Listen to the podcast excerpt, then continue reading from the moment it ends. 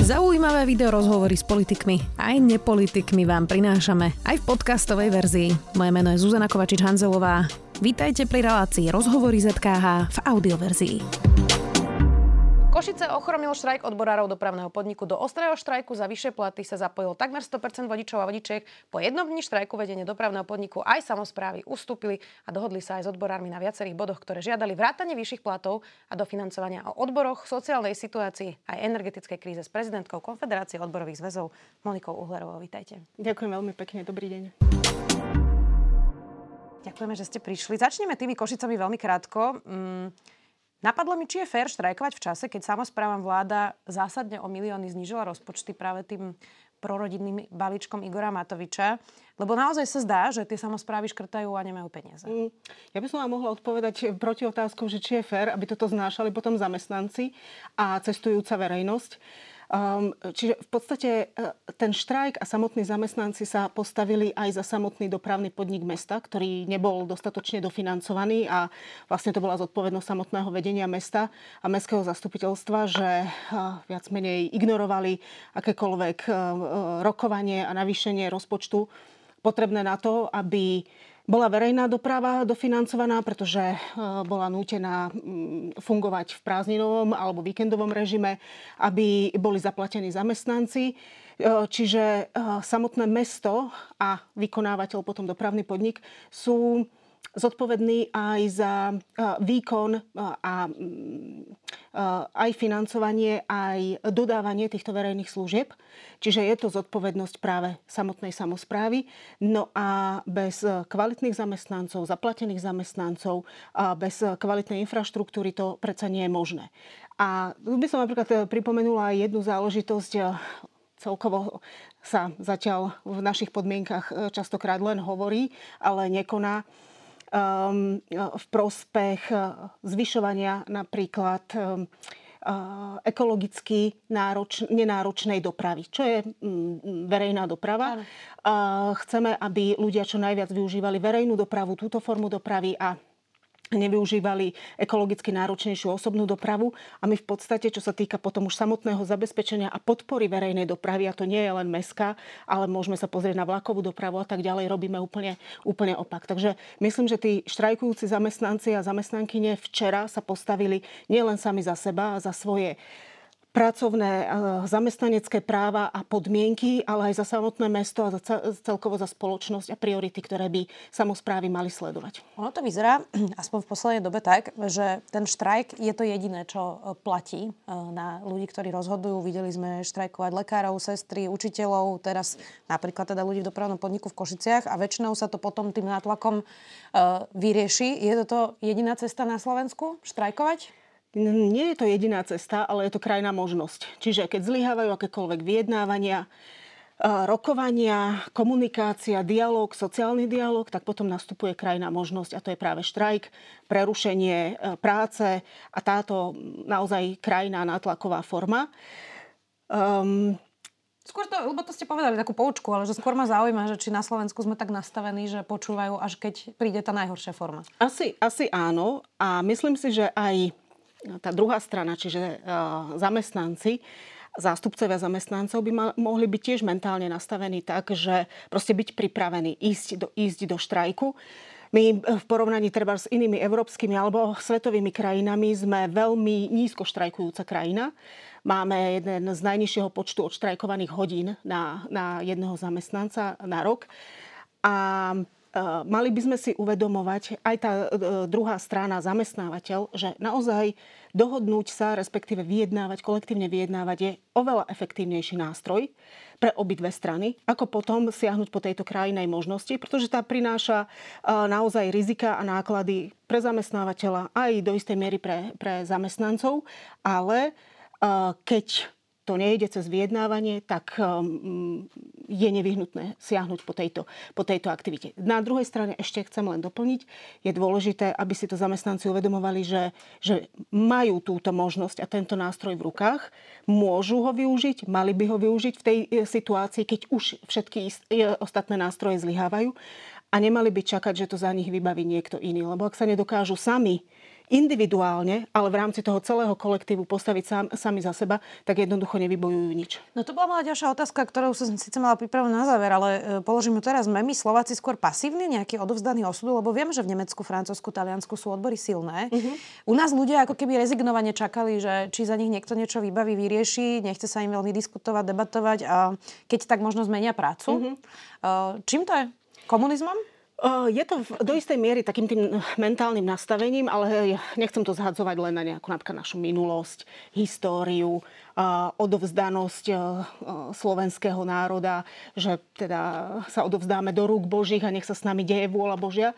To nie, ale určite do istej miery tu zohráva aj takéto to mentálne nastavenie a, a spoločenské, že aj vieme burcovať na Facebookoch a, a na sociálnych sieťach a podobne, ale stretávame sa s tým, že potom čakáme, kedy sa nájde ten jeden odvážlivec, ktorý sa postaví za všetkých. A neuvedomujú si uh, tí ľudia, zamestnanci, zamestnankyne, že pre tú silu je potrebná sila toho celého kolektívu, nie len toho jedného človeka. Lebo potom uh, zlikvidovať takého jedného odvážlivca je veľmi jednoduché a ostatní sa stiahnu. Mm. Ale zlikvidovať celý ten tím, napríklad ako včera sto percent organizovanosť na štrajku, tak nie je možné zlikvidovať sto percent zamestnancov. Takže v tom je potom aj tá sila, že, že nie je možné potom um, uh, znemožniť. Áno, mhm. áno. Uh, určite by sme mohli hovoriť aj potom o rôznych možno legislatívnych bariérach pri organizovaní štrajku, možno nejakých ekonomických bariérach pri organizovaní štrajku, že uh, počas štrajku vypadáva zamestnancovi mzda za tie dni odštrajkované. A teraz si zoberte, ste na úrovni nejakých osemsto eur a chcete štrajkovať týždeň, čo je týždeň už naozaj veľmi dlhý čas na podmienky Slovenska a štvrtina mzdy vám vypadne. A ešte si musíte zaplatiť aj zdravotné poistenie, prihlásiť sa, odhlásiť sa a tak ďalej. Takže aj tieto administratívno-legislatívne prekážky sú istou bariérou pri ochote organizovať štrajk. A potom, um, ako som povedala, tie ekonomické. Na druhej strane uh, viem si predstaviť systém, ktorý funguje v niektorých krajinách, že tieto ekonomické výpadky potom refundujú odborové organizácie zo svojich štrajkových alebo zo svojich uh, podporných fondov. Napríklad v Rakúsku, v Nemecku budovali tieto fondy odbory od čias druhej svetovej vojny. Viete si predstaviť, aké obrovské uh, ekonomické zdroje tam musia mať. A už len vedomie, že odbory majú takéto ekonomické zdroje, je signálom pre druhú stranu, pre zamestnávateľov napríklad, alebo pre vlády, záleží od toho teda, proti komu štrajkujete, ak je teda aj vláda v, v role zamestnávateľa. Tak uh, už len to je signál toho, že áno, mám proti sebe naozaj silnú štrajkujúcu masu zamestnancov, ktorí sú ochotní štrajkovať neobmedzenie práve z toho dôvodu, že vedia, že ekonomicky nebudú strácať. Hmm.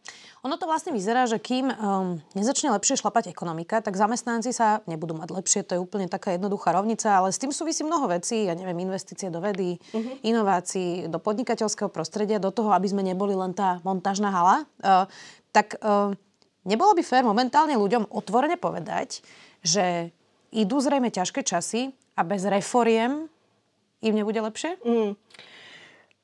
Fér je povedať a snažíme sa na to poukazovať už dlhodobo a som zase veľmi rada, že sa to začína dostávať do verejnej diskusie a začínajú sa o to zaujímať médiá, že situácia na Slovensku a v podmienkach ekonomických, sociálnych na Slovensku je taká, že jednoducho bojujeme neustále s nízkymi mzdami. A to je alfa omega problému, ktorý sa potom ťahá cez rôzne sociálne výpomoci, cez zdaňovanie, cez uh, nízke dôchodky, kde je v podstate ten finálny ako keby dôsledok uh, nízkych miest. A tento problém uh, vychádza z dlho kumulovaných neriešených e, problémov súvisiacich s nastavením nášho hospodárstva, uh, našej ekonomiky. S tým, ako ste už aj naznačili, že sme sa vydali práve tou cestou priemyselnej krajiny, postavenej hlavne na automobilovom napríklad priemysle alebo na priemysle. Bolo isté obdobie, kedy sme sa naozaj hrdili tým, že sme tatranský tiger, lákali sme automobilky, naozaj vo veľmi krátkom čase tu svoje závody otvorili, otvorilo niekoľko automobiliek. A vtedy sme aj zaznamenali, že ten hospodársky rast naozaj ide rýchlejším tempom hore. Ale z dlhodobého hľadiska sa dostávame do situácie, že takto nastavený ekonomický model je veľmi málo odolný voči krízam a to sme si odskúšali teraz. Počas pandémie, hneď na to energetická kríza, inflačná kríza, vojna, migračná kríza a tak ďalej. Že dostávame isté skupiny zamestnancov do, do ohrozenia, do, sociál, do možného sociálneho vylúčenia, do prepady, do, už pod hranicu chudoby a tak ďalej. No a rezignovali sme ako keby za tých ostatných tridsať rokov na to, aby, aby to naše hospodárstvo bolo viac diverzifikované do odvetví s pridanou hodnotou, čo zvyšuje produktivitu práce a tým pádom sa to odráža aj na vyšších mzdách. Zároveň sme rezignovali na vedu výskum, či už zo strany štátu alebo zo strany samotných aj zamestnávateľov. V tomto sme na chvoste európskych krajín, kde dávame asi nula celá päť percenta há dé pé na vedu výskum, čo je v porovnaní treba so škandinávskymi krajinami veľmi smutne málo. Tam sú na úrovni šesť a viacej percent. Rezignovali sme napríklad na celoživotné vzdelávanie a teda podporu naozaj kvalifikovanej pracovnej sily. A spoliehali sme sa na to, že zahraničné investície a priame zahraničné investície, na ktoré sme viac menej odkázaní, alebo sme sa nastavili na, na ich odkázanosť, alebo odkázanosť na nich, Um, uh, budeme lákať na lacnú pracovnú silu a vysoké množstvo odpracovaných hodín. A že to nám asi nejak bude stačiť zabezpečiť vysokú produktivitu práce. A produktivitou práce sme pod európskym priemerom. Um, z, um, zdami a kúpyschopnosťou našich miest sme úplne na chvoste Európy.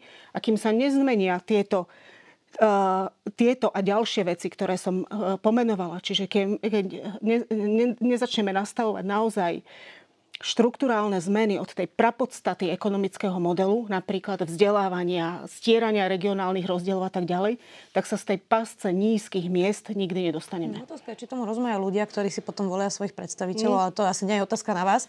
Um... Ale môže byť aj na mňa. Alebo teda, ak sa ma spýtate, ja na to zodpo- odpoviem. Rozumejú to ľudia, lebo ty si volia toho, kto vlastne o tomto rozhoduje. Je dôležité to určite prenášať aj cez médiá, do verejného priestoru tak, aby to, si to tí ľudia začali uvedomovať.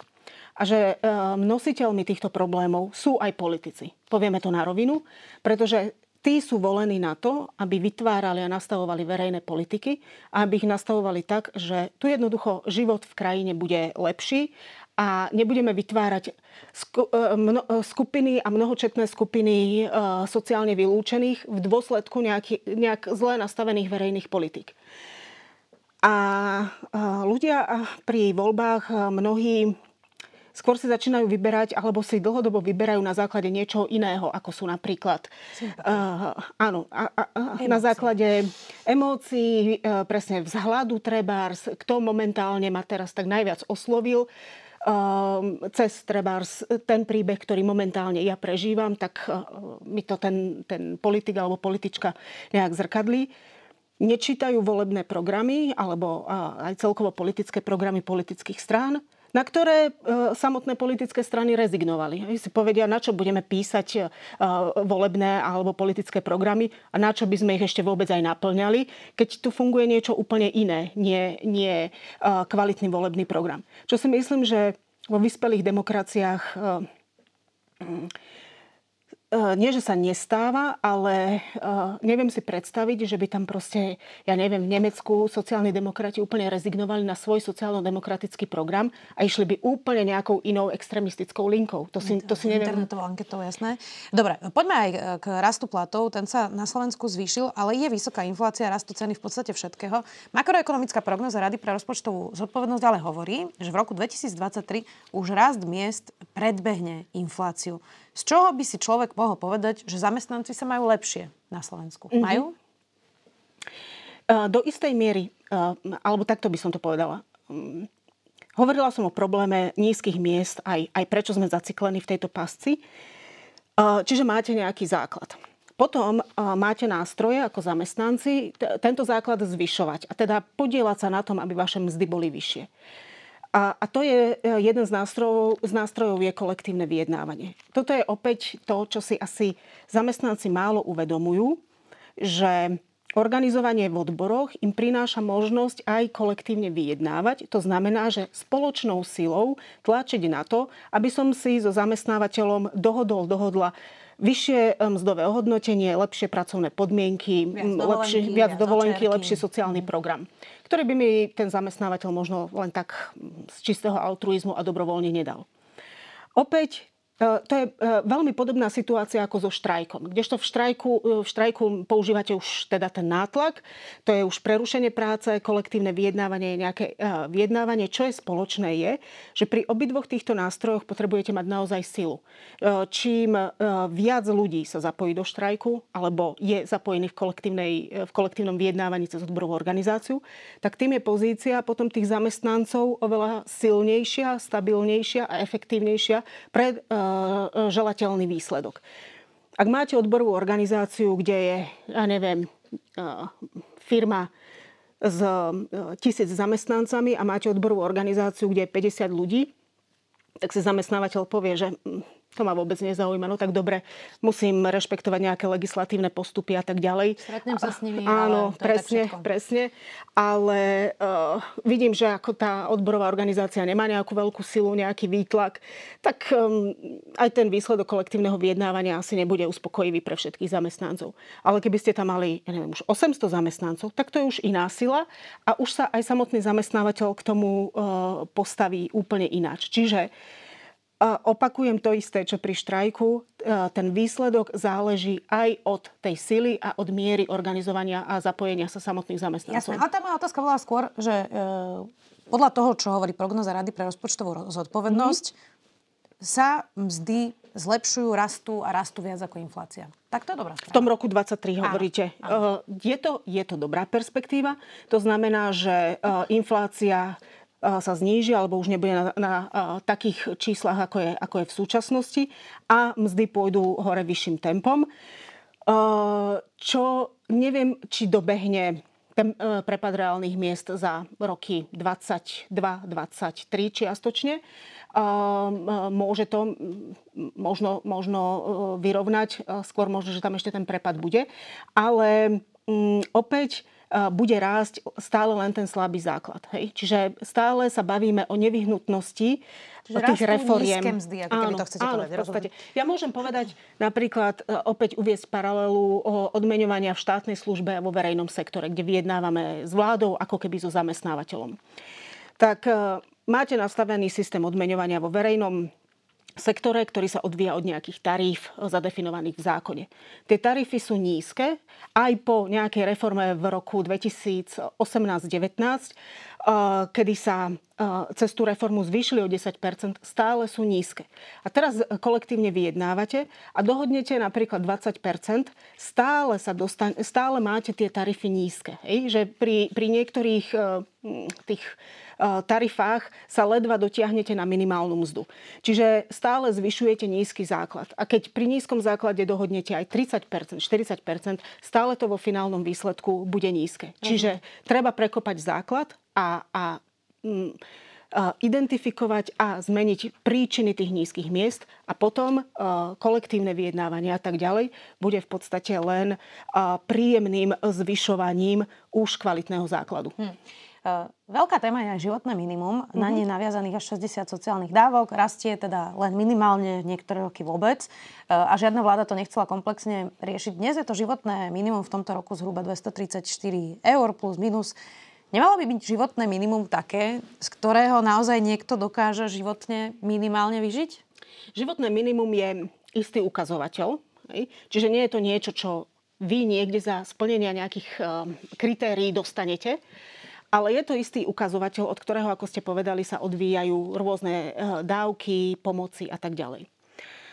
Opäť som veľmi rada, že aj táto téma sa dostáva aj do verejného priestoru a že médiá, aj niektorí politici začali objavovať životné minimum, že tu niečo také vôbec máme.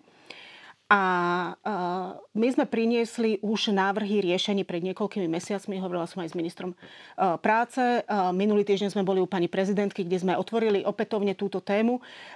Je to agenda, ktorú si aj ona tak sleduje a už sme o nej diskutovali spolu niekoľkokrát. Poviem, Čo z nášho, z môjho pohľadu je dôležité v rámci alebo pri otázke životného minima učiniť? V prvom rade je potrebné si znovu ako keby zadefinovať samotnú tú filozofiu, čo je životné minimum a čo by malo odrážať. Potom nastaviť jednorázovo zvýšenú sumu životného minima, lebo tá dvestotridsaťsedem, ktorá je v súčasnosti, je veľmi nízka a tú sumu od niečoho odvinúť. Hej? Čiže nie je povedať len tak z brucha, no tak koľko by sa nám páčilo, štyristo, osemsto alebo koľko, ale na základe tej filozofie odvinúť tú jednorázovú sumu. My sme, na, my sme napríklad navrhli, pretože sledujeme tie ako keby ukazovatele práce, že ju odvinúť trebárs od minimálnej mzdy.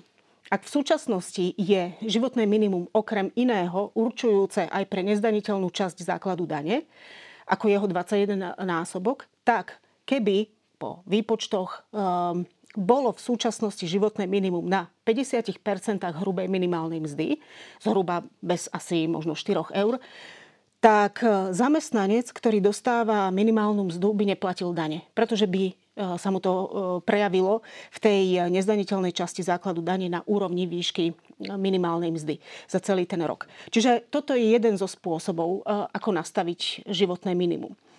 Um, možností môže byť viacero. Môžeme sa inšpirovať v zahraničí, kde... kde uh, Aj samotný pojem životné minimum sa používa v inej terminológii, odzrkadluje alebo je nastavené tiež podľa rôznych ukazovateľov, ale môžeme sa inšpirovať, že ktoré nám je asi najbližšie pre, pre naše podmienky. No a ďalší krok je nastaviť valorizačný mechanizmus, čiže ako bude každý rok prehodnocované a zvyšované. A tiež by sa malo odvíjať od nejakého ukazovateľa, ekonomickej činnosti, ukazovateľa práce napríklad.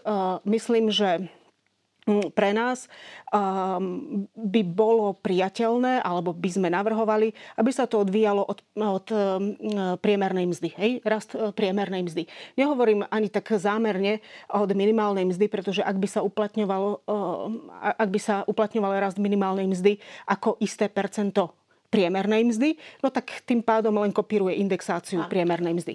Čiže tá priemerná mzda si myslím, že by bol jeden z relevantných ukazovateľov, pretože keď sa pozrieme na rast životného minima, treba len od roku dvetisícosemnásť, dokonca boli roky, kedy vôbec životné minimum nerastlo, tak životné minimum rastie oveľa pomalším tempom, ako rastie priemerná mzda alebo minimálna mzda.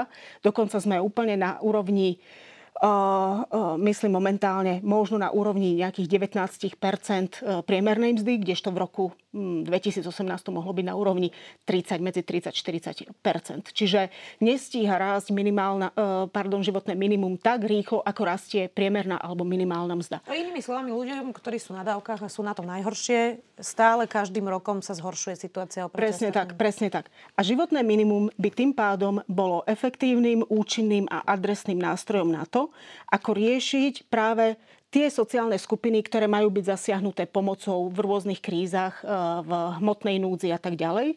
A tá pomoc by bola zodpovedajúca aj celkovej sociálnej situácii v krajine. Pretože ak teraz dostávate pomoc v hmotnej núdzi niekoľko desiatok eur, tak to je naozaj, naozaj tragická pomoc a nespĺňa ten účel, aby tí poberatelia hmotnej núdze neprepadli už až pod tú ochrannú sieť a pod hranicu chudoby. šesťdesiat eur je to dnes pre jednotlivca, z čoho sa naozaj nedá poriadne ani najesť. Nebolo by rozumné, aby sme mali aj dávky, na ktoré dosiahnu ľudia aj bez hmotnej núdze. A teraz mm-hmm. hovorím napríklad o príspevku na bývanie. Ten je u nás naviazaný na to, že človek mm-hmm. poberá dávku v hmotnej núdzi. Pritom, keď sa človek nad tým logicky zamyslí, tak napríklad matka s vami, že samoživiteľka by vedela využiť určite príspevok na bývanie mm-hmm. a dosť by jej to pomohlo. Už druhá téma je, že máme ten príspevok tak nízky, že žiadne bývanie si z neho nikto nezabezpečí, ale e, nemal by byť tento, e, tento príspevok napríklad oveľa širšie poňatý, aby tí ľudia si vedeli zabezpečiť a udržať bývanie bez ohľadu na to, či sú na dávke na hmotnej núdzi? Uh, tento príspevok na bývanie je jeden z takých asi najviac diskutovaných príspevkov, ako hovoríte, momentálne napojený opäť tiež životné minimum, dávka hmotnej núdzi. Riešením je, s ktorým sa aj stotožňujem, aby samotný príspevok na bývanie bol úplne vyčlenený z toho celého systému dávok a životného minima a bol trebárs aj úplne samostatne legislatívne upravený, ako majú napríklad v Českej republike. a aby naozaj zasiahlo oveľa vyššiu skupinu ľudí, pretože to, že nie ste odkázaní na dávky hmotnej núdzi, ešte neznamená, že nie ste napríklad ohrození chudobou alebo zvládate náklady na bývanie a podobne.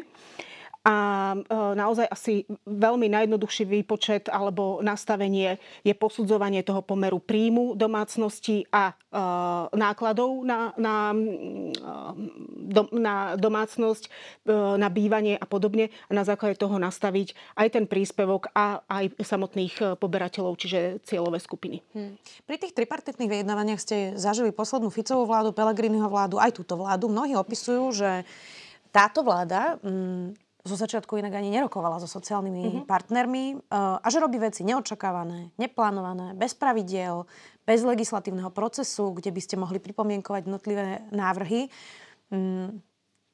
Keby ste mali oznámkovať, s kým sa rokovalo najhoršie, čo by ste povedali?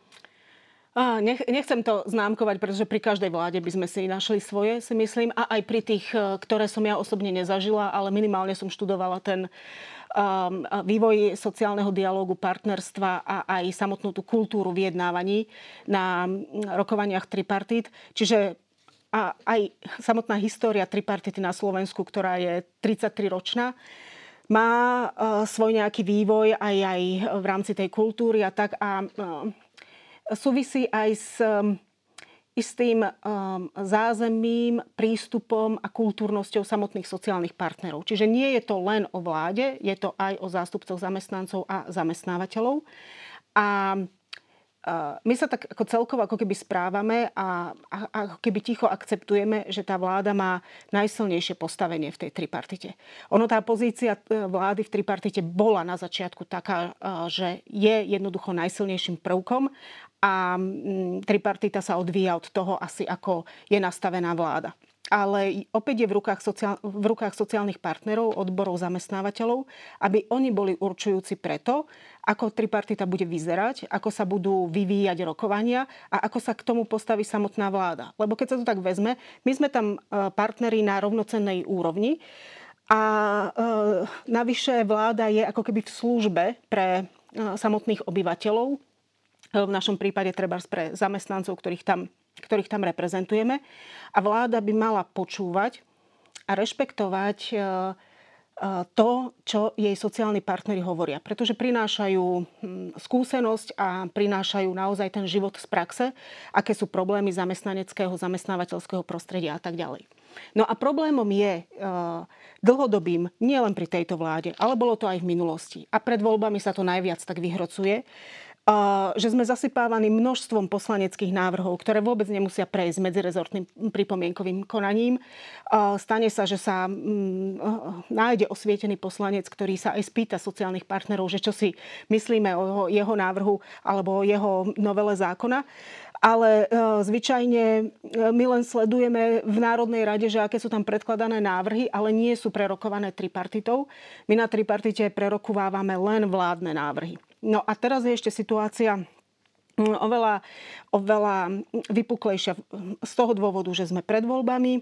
Myslím, že môžeme sledovať teraz preteky v rôznych návrhoch, ktoré sa budú dotýkať sociálnej situácie a ekonomickej situácie ľudí, ktoré by sme mohli nazývať možno aj populistickými. Nebudú prerokovávané so sociálnymi partnermi, jednoducho sa budú zjavovať v parlamente, obzvlášť ak máme vládu len poverenú. Hej? Čiže tá, tá, ako keby tá sila rôznych legislatívnych iniciatív sa násobí ešte v tom, v tom samotnom parlamente. No a zároveň um, sme teraz v posledných mesiacoch od decembra ani nerokovali, uh, pretože uh, zamestnávateľia vyzývajú uh, predsedajúceho tripartity, aby zvolal uh, stretnutie so zástupcami alebo s predsedami koaličných strán, aby sme si tam pre, um, prerokovali uh, naozaj ten spôsob predkladania legislatívnych návrhov, poslaneckých návrhov a aby sociálni partneri neboli obchádzaní. Môj názor alebo môj taký predpoklad je, že asi takéto stretnutie sa ani neuskutoční, obzvlášť keď už koncom marca bude, prestane platiť už aj koaličná zmluva a už si asi tak každá politická strana pôjde svoje. A ďalšia vec si myslím, že rokovanie s politickými stranami ako takými, pretože toto má byť stretnutie nie s vládou a s, s členmi vlády, ale so zástupcami politických strán nepatrí na rokovanie tripartity. Mm. Tripartita má byť nadstranícka inštitúcia alebo inštitút, ktorý rokuje naozaj v rámci svojich definovaných pravidiel a partnerov, čiže vláda, zamestnávateľia, odbory a nie politické strany, cez ktoré by sa tam mohli vnášať rôzne stranícke záujmy. Um... Nebola chyba, že ká ó zet si spája mnoho ľudí so Smerom. V roku dvetisícštyri dokonca podpísali memorandum o spolupráci. Je fakt, že v podstate tie roky, ktoré bol Smer vo vláde, robili len veľmi slabú opozíciu. Tým návrhom vyzeralo to, ako keby boli skôr spolustraníci ako nejaká opozícia napríklad na tej tripartite. Neuškodilo práve toto odborom, že mladí nechcú vstúpiť do odboru, lebo ich vnímajú ako buď niečo politické, alebo zastaralé. Uh-huh. Uh, v tom roku, vás len opravím, že to bolo v roku dvetisícpäť, bola podpísaná tá uh, dohoda o spolupráci. Bola podpísaná v rámci nejakého aktuálneho politického, spoločenského, ekonomického nastavenia. Uh, dokonca začali aj zlyhávať rokovania na tripartite. A um, dlhodobo si odbory hľadali nejakého prirodzeného, povedzme, z titulu programu a programových cieľov partnera, cez ktorého by mohli ľahšie presadzovať svoje záujmy. Ak by sa napríklad ten partner dostal do vlády, tak si uh, vtedy zástupcovia odborov mysleli asi, že život bude krajší a jednoduchší. Uh, čiže uh, rozumiem, čo viedlo vtedajších predstaviteľov odborov podpísať takúto dohodu o spolupráci. Napriek tomu, že vtedy ešte ako mladá odborárka aktívna a zároveň študentka som uh, um, kritizovala tento, tento postup.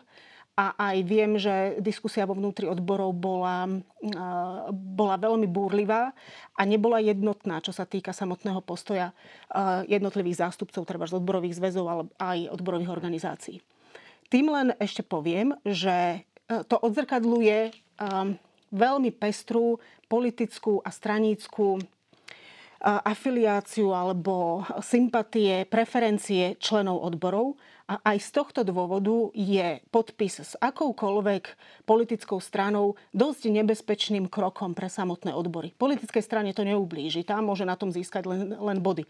Ale odborom to môže ublížiť práve, okrem iného, aj z tohto dôvodu, že odbory zastrešujú množstvo zamestnancov, zamestnankyň, ktorí majú rôzne politické a stranické preferencie. A odbory sú celkovo koncipované na, na princípe nadstranickosti. Čiže teraz, takmer dvadsať rokov dozadu, môžeme hodnotiť, že tá zmluva z môjho pohľadu nemala byť podpísaná, práve preto, čo, čo som teraz hovorila, ale aj preto, že uh, mohla mať aj negatívne dopady práve na uh, členskú do, Dobre, základnú organizovanosť. Čiže za vášho vedenia sa nič takéto nestane? Určite nie. Určite. S politickými stranami si myslím, že je dôležité spolupracovať práve z toho dôvodu, že aj samotné politické strany sú nositeľmi záujmov, sú politické strany a uh, v teórii politiky, nebudem teraz hodnotiť jednotlivé na Slovensku, ktoré majú programovo blízko aj k samotným odborom, čiže zlepšovanie pracovného zamestnaneckého prostredia a, a tak ďalej. Čiže toto je úplne prirodzené, pretože keď chcete presadiť nejaký záujem, je dôležité, aby sa ten záujem stal e, politickým, aby si ho strany, ktoré majú možnosť ho presadiť, osvojili a potom presadzovali v podstate, či už vo vláde, v parlamente a podobne. Na druhej strane, myslím si, že ako náhle akákoľvek záujmová skupina, čiže aj odbory, pristúpi k tomu, že podpíše nejakú dohodu, obávam sa toho, že už stráca ten, ten, ten charakter nadstraníckosti a minimálne si môže poškodiť aj smerom k členskej základni, k tej, ktorá napríklad nesympatizuje s danou politickou stranou, ale aj smerom navonok môže stratiť dôveru verejnosti, to potom oslabuje vôbec nábor a získavanie nových členov a podobne. Čiže v tomto presvedčení ja žijem už vyše dvadsať rokov a myslím, že ma zatiaľ nič nepresvedčilo, aby som ho zmenila. Hmm. Um, sem tam počujem niektorých zamestnancov hovoriť v diskusiách, že prečo odbory nie. že veď zamestnávateľia, ak by mali, tak by dali zamestnancom viac a že odbory ruinujú firmy, že, že si požadujú niečo viac, ako je ekonomická situácia danej firmy a že veď predsa majiteľ alebo riaditeľ alebo riaditeľka vedia najlepšie, aké má ekonomické možnosti daná firma. Čo by ste im na to povedali? Hmm. No, pri kolektívnom vyjednávaní alebo celkovo o, zatiaľ neviem o prípade, že by odborová organiz- organizácia svojou činnosťou alebo kolektívnym vyjednávaním zrujnovala firmu. Čiže aj to samotné kolektívne vyjednávanie je vedené v intenciách tých ekonomických možností a ukazovateľov tej danej firmy. Odbory majú možnosť prístupu k informáciám, mali by dostať tie informácie od samotného zamestnávateľa a na základe tohto naozaj racionálne vystavajú aj svoje požiadavky a vyjednávanie. A je oveľa efektívnejšie a silnejšie, ak naozaj, zase sa vrátime asi k začiatku tejto debaty, ak za vyjednávaním stojí osemdesiat percent zamestnancov alebo deväťdesiat percent zamestnancov, alebo ak za tým šéfom alebo šéfkou príde jeden nešťastník, ktorý je presvedčený o tom, že keď bude individuálne rokovať, takže si vyrokuje viacej. Možno, že si vyrokuje o nejakých päť percent viacej, ale keby bol s tou odborovou organizáciou a kolektívne vyjednával, alebo teda podporil to kolektívne vyjednávanie, možno by si teda vyrokoval pätnásť a nie päť percent. Ďakujem veľmi pekne, že ste si našli čas. Prezidentka Konfederácie odborových zväzov Monika Uhlerová, ďakujem. Ďakujem pekne aj ja. Počúvali ste podcastovú verziu relácie Rozhovory zet ká há. Už tradične nás nájdete na streamovacích službách, vo vašich domácich asistentoch, na Sme bodka es ká, v sekcii Sme video a samozrejme aj na našom YouTubeovom kanáli Denníka Sme. Ďakujeme. Dobrý deň. Dobrý deň, tu je Adam Blaško, ja moderujem satirický podcast Piatoček. Máte na chvíľku čas? Akože absolútne vôbec, hej. Tak aj takto môže dopadnúť nový Piatoček, ale nemusí. No nezistíte to, kým nás nebudete počúvať. Sme satirický podcast, ktorý už pomaly začal politikom robiť vrásky na čele. Špinavé protislovenské prostitútky. Piatoček si môžete vypočuť prekvapivo každý piatok na vašich obľúbených streamovacích platformách. Nenormálne láta z rukou vypadla. A nezabudnite, boskávame vás všade. Dovidenia.